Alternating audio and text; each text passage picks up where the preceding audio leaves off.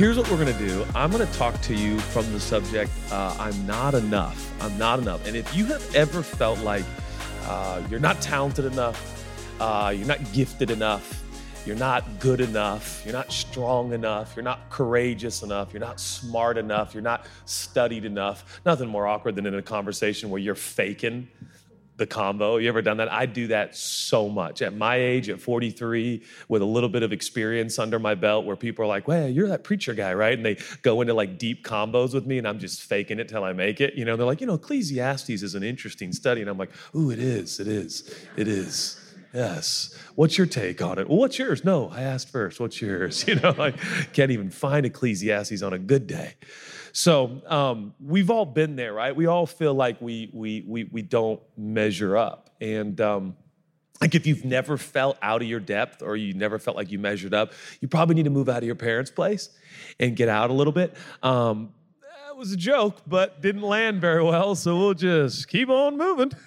um, uh, the point is, in this life, we're all gonna find ourselves in that space or that place where you just feel like you, you, you just don't you just don't measure up. Uh, maybe it's in your marriage. Maybe you feel like I, I can't keep this up. Like I am not who my spouse thinks I am. Maybe it's in a job. Maybe it's like I, I actually can't keep up this performance. Maybe you're in a performance-driven job where you're constantly competing with your coworkers and you're trying to keep the numbers and the results up and you're thinking, I don't know how much longer I can do this, but then your spouse is going on and on, or your roommate or your family about how successful you are and how great you are, and you and your mom is bragging on you in the holidays, and, and the dirty little secret is you you you want to quit because it's just too much pressure, and you you feel like a fake. You you feel like you don't measure up. Chelsea and I have a podcast. I don't want to brag. It's massive it's not. But um, we we talk about it. You know, we did an episode on the imposter syndrome, and at first I was like, "Oh, imposter syndrome. I don't feel like an imposter." And then someone described it to me. I was like, "Oh, that's just a fancy title for feeling like you're not very smart, and not very good, and not very talented." And I think we all feel like imposters at times. You know, if you're here right now in this environment and you're like, oh man, this is like a, this guy's like got a jacket on like he's a pastor. Oh no, this is like a proper church thing. Someone told me it was like a, like a, like an event. I don't belong here. I'm not good enough. I'm not smart enough. I'm not sharp enough. Um, welcome to a safe space and a welcoming room. All of us, if we're really honest in these moments, feel oftentimes like we don't measure up. I was telling there's a, a prayer team that's been praying for me since I was 13 years old. Isn't that wild? they started they were they were a team that prayed for my parents when they were pastors and then i was the pastor's son so they prayed for the pastor's son to like know jesus and not backslide eh, most of the prayers were answered um, but they used to pray for my basketball games, whatever. It's the same group of people, no lie. They're all, most of them are in their 80s and 70s now. And um, so they're, they're somewhere in the Northwest in, in Seattle. And I text them about tonight. And I told them just, I just, I feel sad today. It's a lot going on in the church world, a lot of pain, a lot of loss. Um, and I just told him, I just, I just don't really feel like preaching. I just don't know if I can keep this up. And one of the prayer team members, God bless him, he thought he would encourage me. He's like, now what would your dad do? Be like your dad. And I was like, my dad's dead. I don't really, I, I don't, what? Like, I don't want to, I'm not my dad. What, what, does that mean? You know? Um, so no matter, even when people try to encourage you, sometimes it backfires and you're like, oh, my dad was really great. Oh, shoot, he was much better than me. Oh, my dad would never feel sad. You know, then all of a sudden you're like, wait, I feel worse from my prayer team. Um, so, whatever it is, my point is I'm trying to level the field tonight and just realize that we're all actually all in this together. So, I'm, I'm titling this talk, I'm Not Good Enough. Um, Speaking of my dad, uh, my cousin's name is Wendell. He's named after my dad. My dad's name was Wendell, Wendell Smith. He pastored uh, the church that uh, many of you are a part of, uh, even here in New York City. It was called the City Church. And uh, my dad was a wonderful man. So my, uh, my aunt has a son, and they name him Wendell after my dad. I love him. Wendell Jake McKinney is his name. And he comes over the day. We're, we're really close, and he, and he comes over, and I got this new Maltipoo, uh, teacup Maltipoo dog. And if you haven't heard me talk about the Maltipoo, you haven't listened to the sermon the last year, because in the last year, he's made it into Oh, every single sermon I've preached, actually, to be exact, because I, oh, I'm obsessed, so I'm a bad guy now. Okay. I love this little dog. Okay. He is, he's my soulmate. He's the one I've been looking for. I mean, you know, I get real weird. All the dog people like, yes. I used to be the person who's like, that is weird. Dogs are not humans, and humans are what matter. Now I know dogs matter way more than humans. It's a big philosophy shift for me. Um, no, but I, I love the dog. I just, I don't know what to do with him. I'm gonna be honest with you. I'm a pretty good dad, debatable, always, of course. But like you're looking at three citizens here of the United States of America who, um, well, they don't pay taxes at all, but they're they're they're contributors. These are good humans, right? If you look at my dog, he's a brat. He's spoiled. He barks. He he he pees and feels no shame. I want him to feel a little ashamed, no shame. Um, this is, you, you, you say if I'm lying. We came home um, the other day and we left the dog in the living room because we heard that's what like dog people do. You train him and then you just like leave him at home and like trust him. He had gotten up on our kitchen table, peed on top of our kitchen table so that when we came home, we would see a puddle of urine so that the message would be clear I run this home. you know what I mean? Like, I'm in charge. And I was like, all right, you got a point. Anyways, my cousin Wendell comes over and he makes this noise. He makes this noise with a knife. It's like, and my dog turns into like a, a well trained machine. And I'm watching, he goes, and I'm like, what are you, bro, what are you doing? Like making the kissing sound. And honestly, my little Louie, I named him after Louie Giglio. Maybe you've heard of him. And uh, Christian joke, tough crowd. Okay, so I didn't really mean to, but then Shelly Giglio like hit me on Instagram. She's like, nice name. And I was like, Louie. Oh, I knew I knew someone named Louie. That's awkward. Okay, so so he makes this noise, and my little Louie turns around. He's like, and he comes if, if you know my dog, if you like reached out, he's always like, eh, touch me, please, right? And he's like, well, he comes running over and he like wags his tail and he's sitting there for Wendell. And Wendell's like, hey, buddy, how are you? He's like t- communicating with him. And I'm like, what, what are you doing? What are you doing? He's like, bro, you just gotta like know how to treat dogs.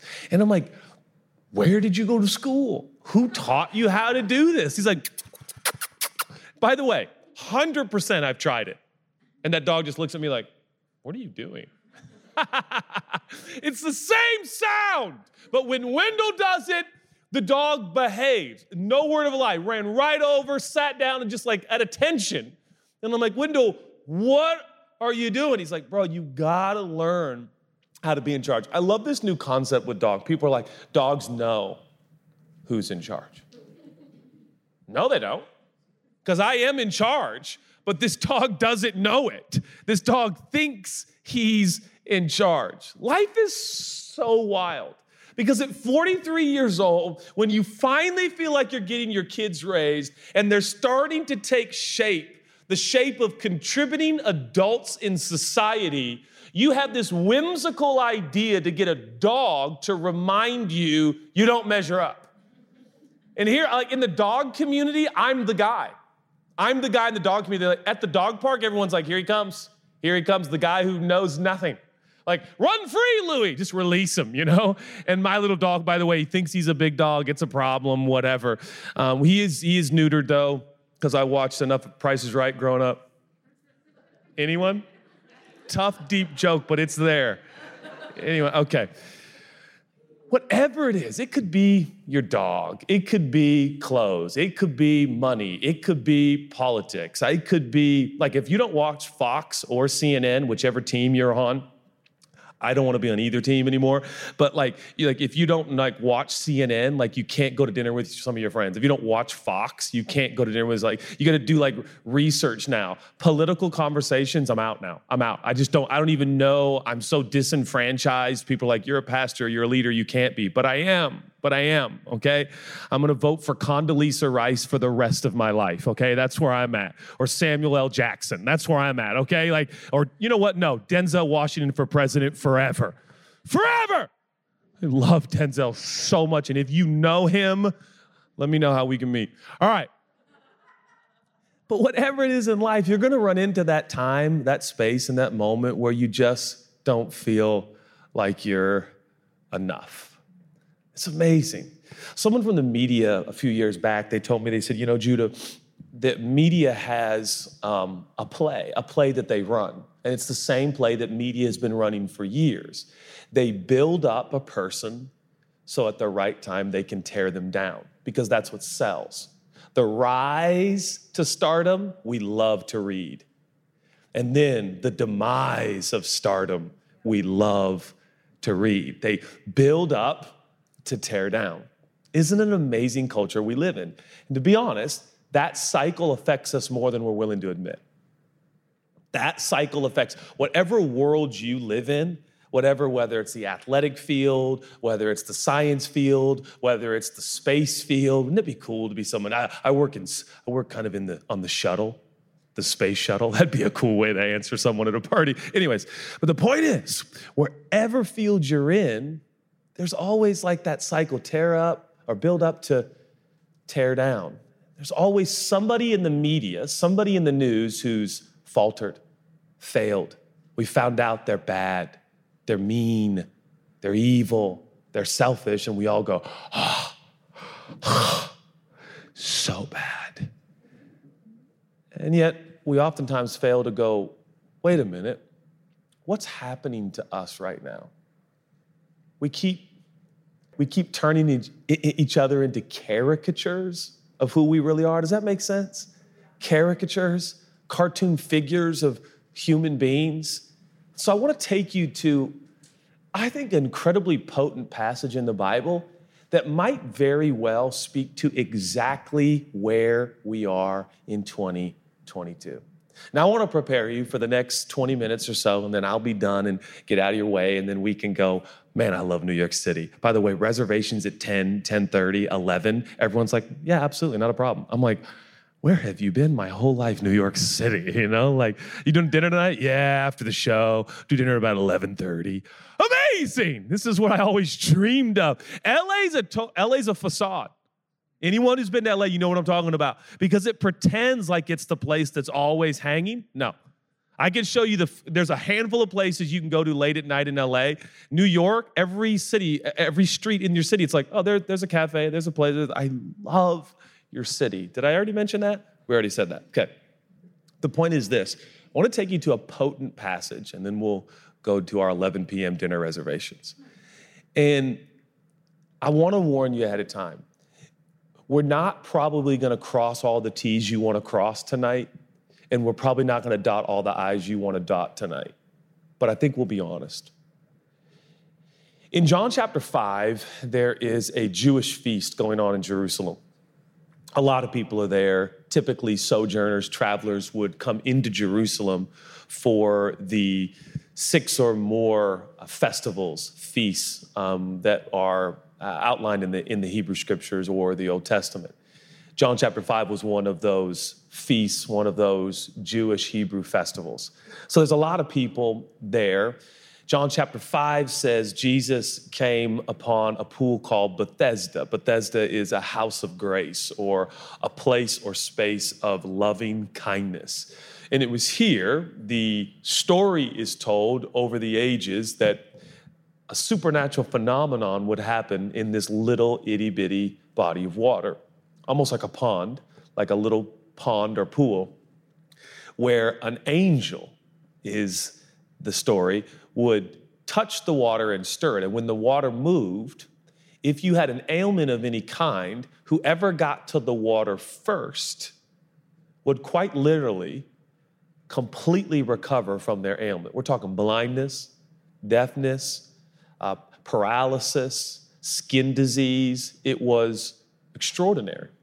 It was really quite a place. Stories were told. Now, by the time we get to John chapter 5 and Jesus walks into the scene, we're told that this pool of Bethesda, and maybe the attendance is a bit high because of the annual feast, and maybe people who were traveling from, I don't know, a three hour car ride and six hour train ride, maybe they brought relatives who were sick or not well or born lame or born blind to the miraculous pool of Bethesda. Now, the pool sounds soothing, healing, and, and rejuvenating, but it was quite literally the opposite. It was chaos, true chaos.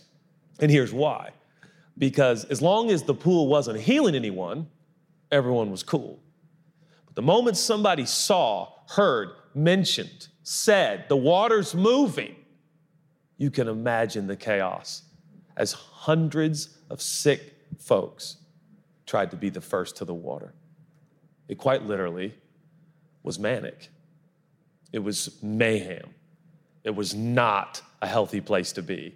It's not where you wanted to leave your kids to hang at the park or the nice pool, to have a wonderful afternoon and bring a, a sack lunch. No, this was a place where people were going to claw and crawl and scream and cry and compete. Because you can imagine, if you could win the race, you could be healed in a way you never thought possible. That was the goal.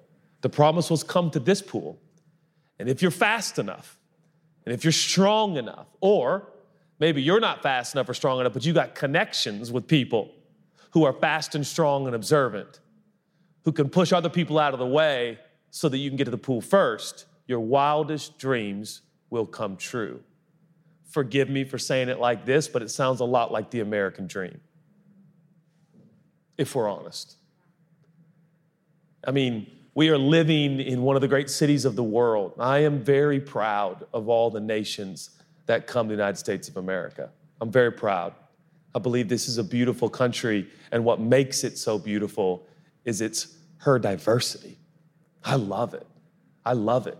And yet, if you talk to different Americans, you'll discover that many people will immigrate to this country believing that here is where the pool of Bethesda is, where all your wildest dreams will come true, only to discover that it's only a few people that reach that pool in their lifetime who actually realize their dreams. Most of us are left dreaming, hoping, wishing, watching on TV the great award seasons and events where all of our great athletes and actors and artists receive the highest of honors, and we all dream maybe someday that could be me. It's interesting, isn't it? Because oftentimes we read the Bible and we think, I wonder what Jesus would say today. Well, I think he'd say today what he said then. Because the human condition hasn't changed all that much, has it? Has it? Well, I love dreams like the rest of them. I'm into dreams, man. I'm a dreamer. I'm a visionary. I'm always thinking up ideas, really good ones, but mostly bad ones, but they're still ideas. And I love them. And they're exciting and they're energizing and exhilarating. But what are we going to do with this chaotic life? What are we going to do with this unjust existence? What are we going to do with what are we going to do with the inequity that isn't hard to see, is it? It's all around us. It's all around us. The haves and the haves nots, the ins and those who are out, the cool, the not so cool. Isn't it funny? Life is still the high school lunchroom, isn't it? It hasn't changed much. The cool kids, the in crowd, out crowd. Now, if you're like me, and most of you are amazing, you're probably like, Judah, we're not into, we don't have to be cool. I know, and that's what makes you cool, by the way. That's what makes you awesome. But we still are perpetuating that same thing, aren't we? What would Jesus do if he walked the streets of New York City? What, what would Jesus say and, and what would Jesus do? I, I don't think it's too much of a mystery. He shows up at the pool and he finds a man that has been there for 38 years.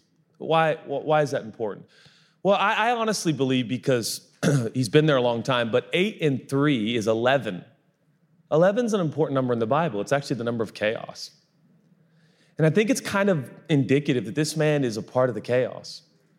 His life is chaos. His life doesn't have a lot of rhyme or, or reason. When was he left by this pool? Who left him there? Who told him, you can get better here? How? Well, you got to beat everybody here. But if you beat everybody here, you can get better here. Okay, sounds like the American dream. If you try harder, if you work hard, and listen, I'm not here to disparage education, hard work. Please, please hear me. Hard work was before sin entered the equation. Hard work's an honor. And I'd like to think that I work at my craft and it's an honor to do so. But we keep perpetuating after every sporting event that our great heroes are great because they work harder. Ladies and gentlemen, I could work harder than LeBron. I'm never going to be LeBron. It was never in the cards to be 6'9, 550 pounds and be able to jump out of a gymnasium. Like, it's not in here, right? So, like, this dream isn't all the way truthful, is it?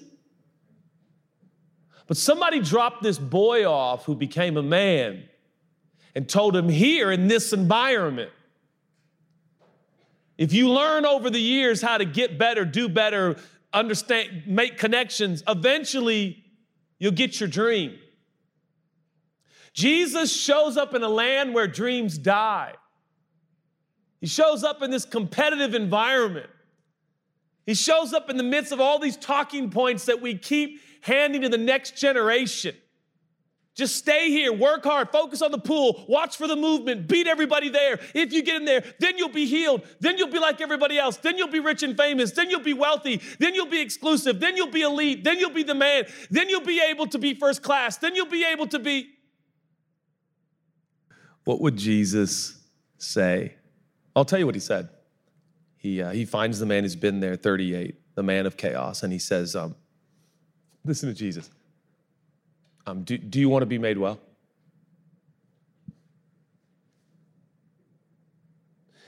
I'm sorry, what did you just ask? So, do you want to be made well? Now, much has been made of this question by Jesus. And some of you have been in church long enough to hear sermons where preachers say things like this. And I'm not saying it's wrong, I just take issue with it. They're like, because God wants to know if you, maybe you like your sickness and you get attention from your sickness. Come on, some of you know some days you fake being sick to get attention from your friends. I don't know if that's the best way to treat this. I don't think Jesus is going, I want to know if you want it. That sounds more like the American dream. Whoever really wants it. Hey, man, you guys came all the way back. You won the Super Bowl. What are you going to do? I'm going to Disneyland. Oh, that's amazing. How'd you guys do it? We wanted it. We came together as a team. You know, every team came together as a team. They're paid to come together as a team. Like, we gave it 110%. Impossible. You can't give it 110%. You can only give it 100. And I doubt you did that. You know, like, but but that's what we perpetuate. Do you want to be made well? Do you really want it, church? If you want it, shout amen. You, amen. We want it. We want you, God. If you really want him, he'll come. You gotta want him. That, that doesn't sound like good news. That sounds like American news. That sounds like Fox and CNN. How'd you do it? How'd you become so successful? I wanted it more than I wanted air. And we're all like, that's the key. what are you doing? I'm trying to feel like what it's like to not have air because I want it more than air. Like, what are we doing to ourselves? I don't think Jesus was like, I want to know, do you want it? Or do you like being sick? Now I'm from Texas. I think Jesus wanted what came next. Because what did he say? He said what we all say. Yeah, I mean, of course I do. Of course I want the dream. Of course I do. I don't have connections. I wasn't born in the right family. Jesus says, What do you want? And I think he asked the question because he knew the response and it was so honest. He's saying, I'm not connected. I got left here and I'm not connected. the system we're a part of is broken. We know that, right? All of them are. There's no perfect country. I, I, I mean this in all respect, but there are no Christian countries. Countries can't get saved, only people can. Systems don't accept Jesus, people do. So I love this country and I hope that everyone in it knows Jesus, but there's no, the system is broken. There are people in this very room, you just, That's right. Someone asked me one time, What's the best thing you did in ministry? And I was like, Being born Wendell Smith's son. He was a man of integrity. He preached the scriptures. I wanted to be like him, and that's how I became a preacher. Now, if you didn't have Wendell Smith as your dad, it's not fair. It's not fair. The system, it, it, I, I was positioned very close to the pool. Does that make sense? And some people aren't. And we're in like these cultural debates right now of whether or not our system is flawed. Racism, injustice, inequity, marginalization? Absolutely. Absolutely. Does Jesus have something to say? Absolutely. But I want to remind you our hope is not in the systems made by men, but it's in the saving power organized by God. That's our answer. That's our hope. So, so listen, he says, Do you want to be made well? He says, I have no one to help me. He, what, he's, what he's telling us is the people that win have connections, especially if you're lame, which this man couldn't move himself. So he's saying, I don't have anybody to help me. What is he saying to Jesus? What's he asking Jesus? What's he asking? Please don't miss this. 2022. He's saying, Could you help me win the, this system? Could you help me win the race? Could you help me get ahead? Could you help me get to the pool? Think about it for a moment. Can you help me get to the water? Jesus must be thinking, Oh, young man, I am the water. What you crave, I don't do, I am. But you are hoping that Bethesda will serve up the dream somebody told you when they dropped you here. But I'm here to tell you, I'm the dream. I'm the. And I don't know if Americans are going to want to hear this preacher much longer because I'm here to tell you that I love my country and I vote. And I've already told you who I vote for. So some of you are like, your vote doesn't count. Oh, yes, it does. When I vote for Denzel, it counts. Don't you shame me. I mean it when I vote for him, right? But my hope is not in this nation. Am I the only one that wake up some mornings and think, this pool we're all groping for, I don't like it. I'm I the only person that got some really wealthy friends? And the more money they make, the less happy they get. Now, if you're like me, I'm like, well, let me try and see if I get less happy. You know what I mean? I mean, for real. Like, let me, I think I could keep my joy. In fact, I might even be able to, you know, crank it up a little bit. You know, like, this feels nice.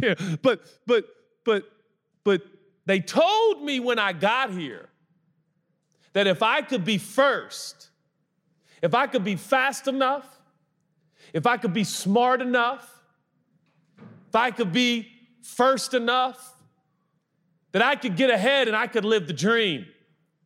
But I'm 43 enough now to know that if I'm going to be a preacher, not a success coach, if I'm going to be a preacher, not a football coach, if I'm going to be a preacher, not a science teacher, all of which I love and applaud. And if you are, you're heroic and you help shape my life. That's why I said those three people.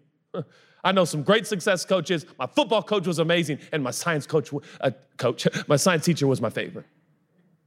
His favorite verse in the Bible was God helps those who help themselves. I never had the heart to tell him it's not in the good book. Because he meant well. He was a sweet man, super hairy, super hairy. That's why I have chest hair today. I'm, I'm serious. God has a sense of humor because I made fun of his chest hair all the time. And then God was like, bye bye. Got him. And I was like, I, I see you. I see you. I think um, I think one of my favorite titles of Jesus is the desire of all nations. He's the desire of all nations. Let me make a couple observations about this chaotic scene in ancient Jerusalem because it's the same modern scene we're in today. The title of this talk is I'm Not Enough because you're not, and neither am I. Are you enough for love? Are you enough for God? Are you yes, yes, yes, yes. But I'm talking about for the pool. Talking about for the game down here.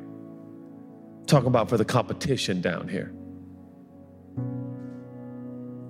I don't know if you're enough. I don't know if I am. And if you ever had a day like I'm having today, you feel like, I'm so not enough. I'm going to quit before they fire me. I'm going to quit before they find out I'm just as average as everybody else. Public service is an interesting thing these days.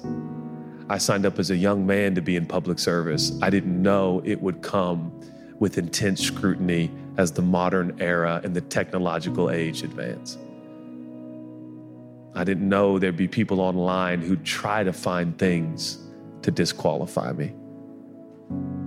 I thought I'd be the guy that, like, like the science teacher that everybody liked. Hey, guy, I'm just here to encourage you. And here we are. Can you relate? I don't know if I can keep this up. I don't know if I'm smart enough, fast enough, good enough, godly enough. Can I do this? Do you want to be made well? I don't have enough to be made well. Jesus says, this, Jesus is wild. He doesn't talk like we do. He says, Get up. I love Jesus because there's no transitionary statement. Do you know what I mean? He's like, I, I, hear your story, man. I appreciate that. I see you. All right, all right, for real, for real, yeah. All right, perfect, perfect, perfect. Well, hey, um, I'm gonna tell you something and just do it and don't think. Get up. He didn't do that. He goes, Do you want to be made well? And the man tells him his story, which is honest. Some people call it an excuse. I call it honest. It's the facts. I wasn't born right, didn't have the right family, the right friends, not enough money. So I didn't make it in this environment. I've been laying here having a pity party for 38 years. And Jesus says, see, a lot of what Jesus does in his three and a half year ministry is moments that are indicative of what he can do for the world. Does that make sense?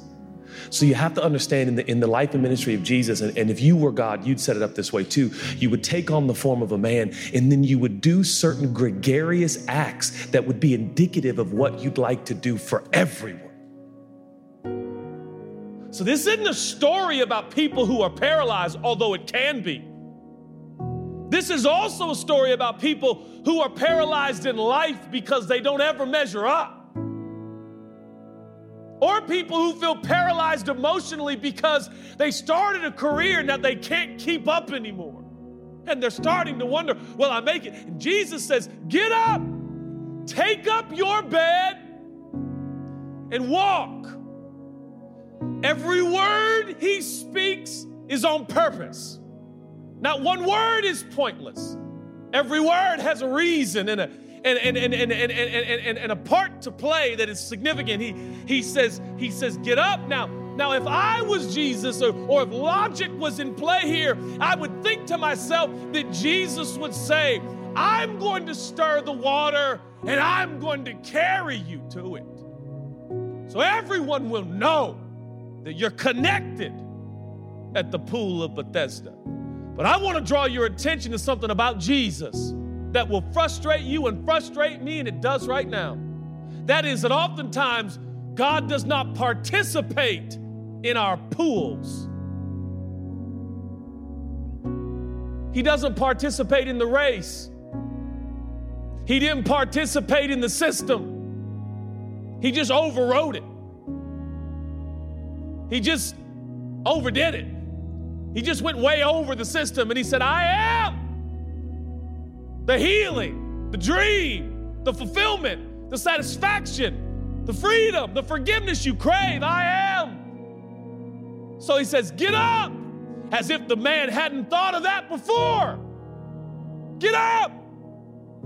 Something happened to that man because at the mention of the man who created man, at the mention of his words, some power must have infused in his body. He must have felt some sort of jolt, some sort of hitch, some sort of moment that he got up and he picked up his old musty bed of 38 years and he went on his way. And that's all we get. And it's this emphatic statement made by Jesus that while you are busy grappling and groping for a pathetic pool, what you're craving is me, the living water. My son had a middle seat on the plane out here from, from, from uh, Los Angeles. You ever had a middle seat on a long flight and you're like, oh no, Oh no, no, no, no, no, no, no. By the way, it don't matter how much money you have in the whole world. This is not a class system thing. This is the thing. Everybody's been in the middle seat, no matter who you are. I'm, I've met some really famous people, some really wealthy people. We've all had a middle seat on a plane in a long plane ride, and you literally are questioning. I don't. I'm. I'm. I'm. I'm. I'm going to pull the lever. I'm jumping out. I can't do it. Right? But tell me, when you land at your destination, bear with me, how quickly do you forget about that middle seat? In fact, if you're like me, Amanda, you know. You travel a lot. That's why I said that. You, you get up, if you're like me, and I'm in a middle seat, I'm, I'm deep somewhere in the plane. It's not a good seat. But when we get to the destination, am I the only one that walks through first class talking about, you guys spent more money? I don't know why. I saved money and we all here. But the moment you get to where you're going, all bets are off on who sat where. Now, because I sat in the middle seat and I did it on miles and I got a free flight, now I'm the winner. But when you boarded that plane, if you're like me, you walk by the first class and you're like, Jesus, Lord, please, God, have I not served your kingdom, Lord? What am I doing? God, I'm going back to 27B.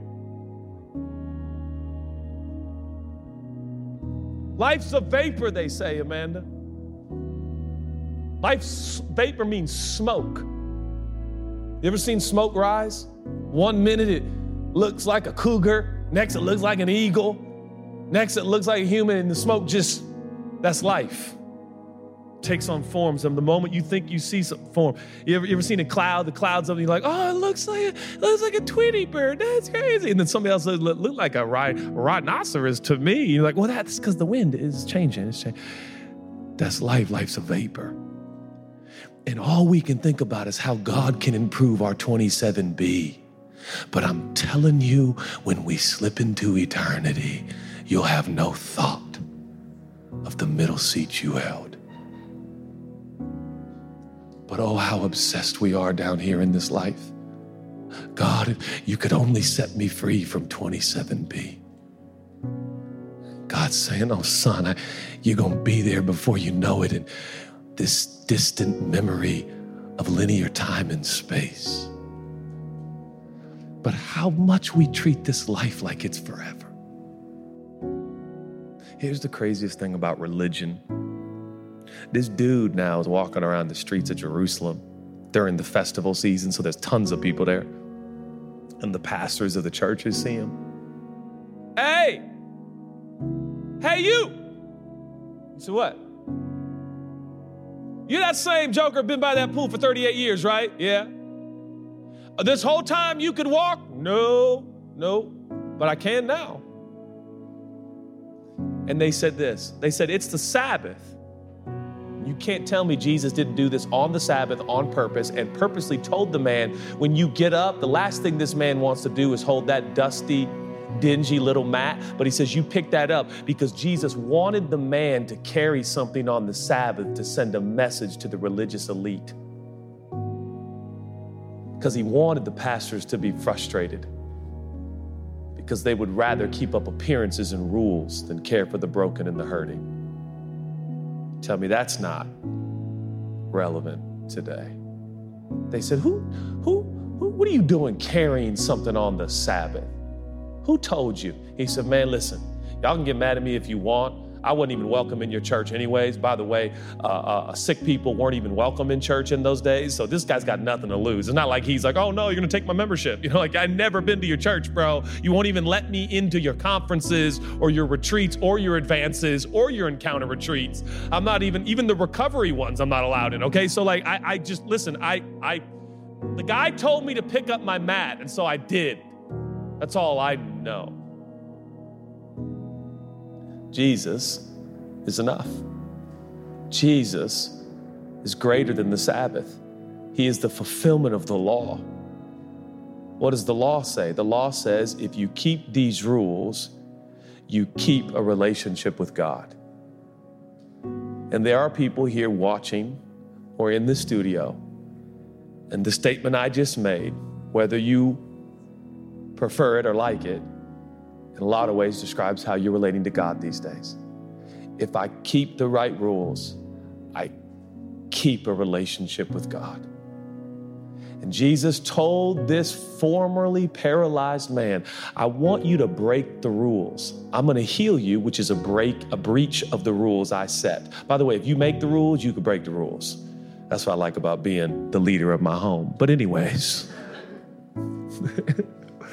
He said, carry the mat so everybody in the church can see you doing what you're not supposed to do on the Sabbath because sometimes we see rules more than we see broken, hurting people. We see religious rules we want to keep.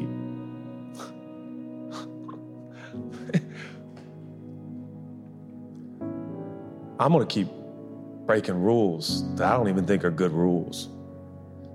People can't practice their faith at home, in their living room, in their pajamas. Yeah, they can. You can't, when, how are you going to disciple people? It's called the Holy Spirit. He's really good at it. He's God in spirit form.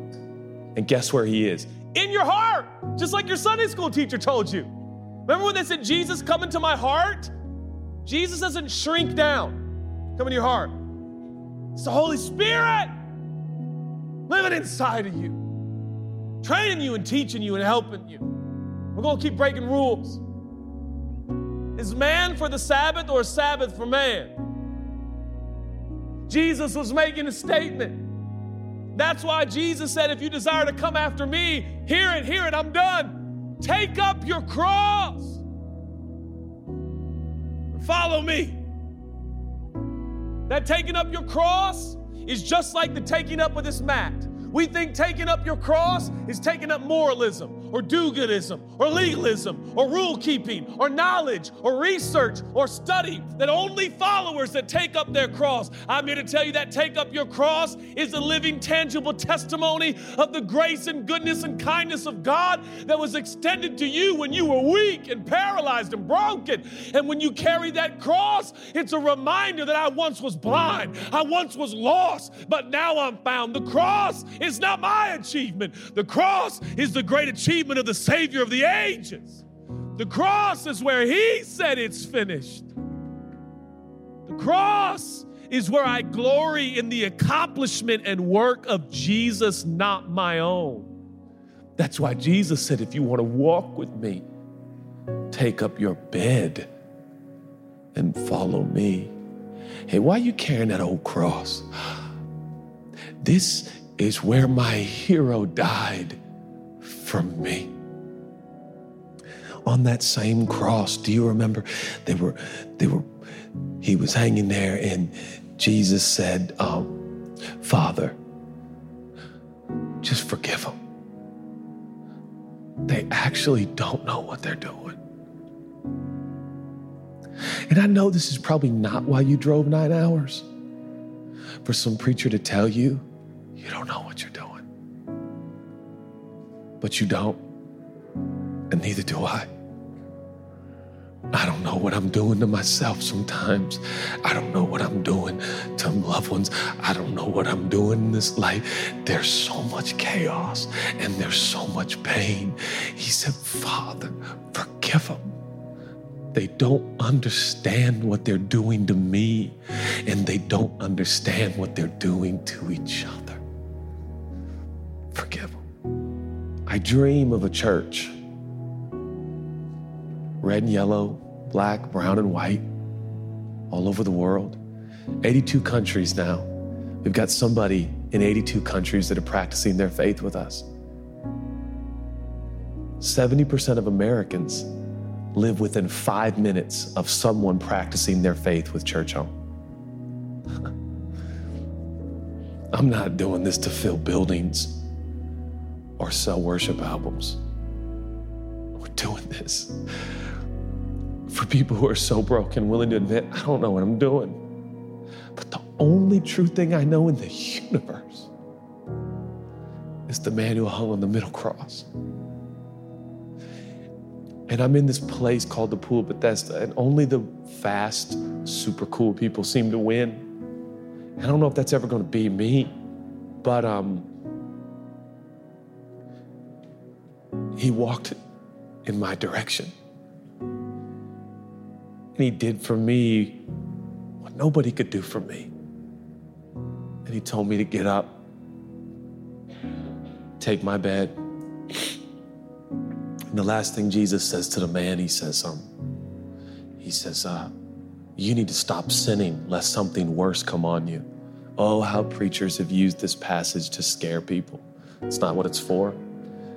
That was Jesus saying, what Jesus wants from the man is stop sinning.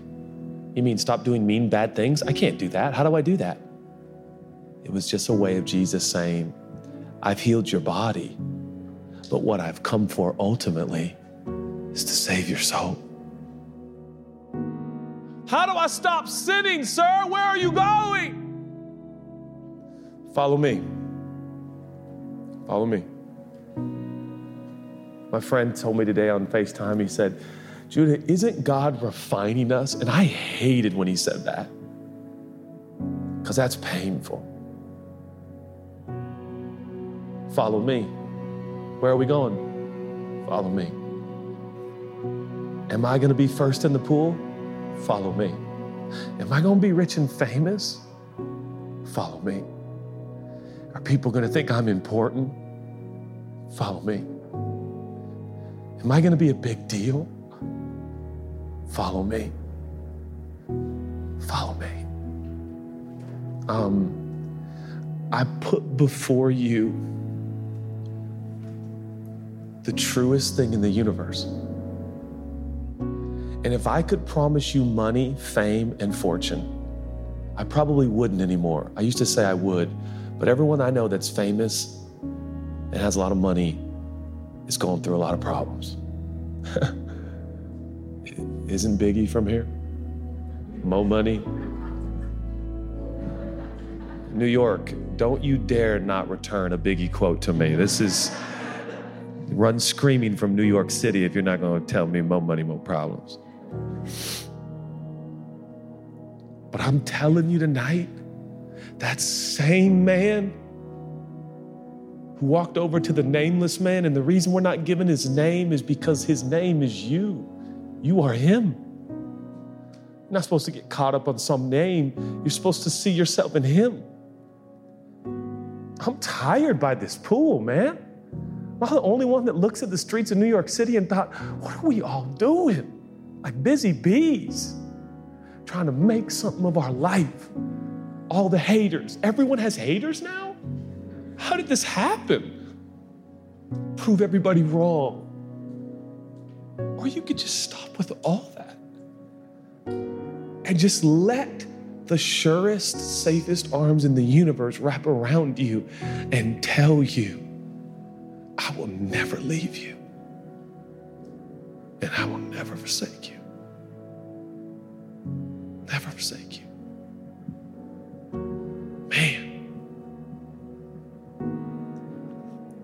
I um do you have friends like I got friends? I got friends who who um, don't know Jesus yet, but so they think that I have like a connection with God that they could never have. One friend called me yesterday. He said, "I know you're holy. I need you to call a holy man." And but I didn't want to burst his bubble, so I was like, "Yeah, yeah, yeah. I'm, you called the right guy." You know, like acting like I'm like. But he he he thinks like I got like he's like, "Hey, tell the big guy, tell the big guy, I need this, this, and this." And if you're like me, I got those friends. I don't want to burst their bubble yet and tell them like it doesn't really work. God's not like a vending machine. But because I love you and I kind of want, I kind of like that you're asking me for prayer, I'm gonna go ask God. And when I ask Him, I'll be like, now, God, you know, and I know that's not really how you work, but this one time, could you work like this? So that my friends could know that you're. But eventually, I'm gonna get to a place with some of my friends and let them know that Jesus sometimes leaves you in 27B. And you ask Him for an upgrade, it never comes. And you're like, the whole trip, somewhere in there, man, it's gotta be a moment where you're like, I must be in 27B for 27A and 27C and 27E. I might even be here for row 26, even though I don't like them because they, you know. And then all of a sudden you get that sensation that Jesus is just as much with you in 27B than if you were in 1A. And something inside of you goes, then I'm happy here.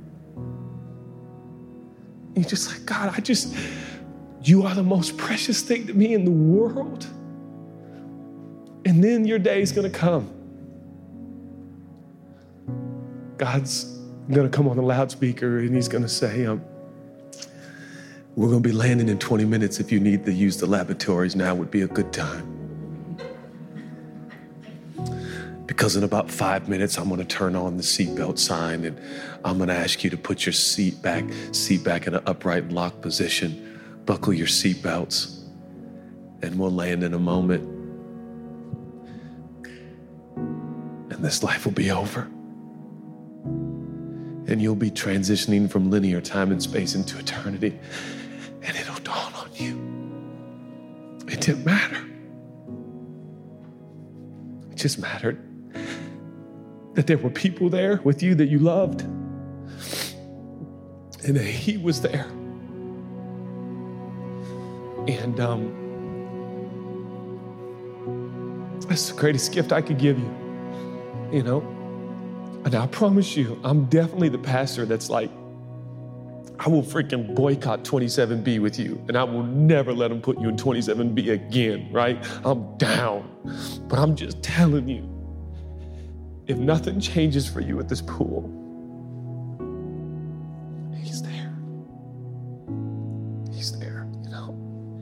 And um, either he's not enough or he is.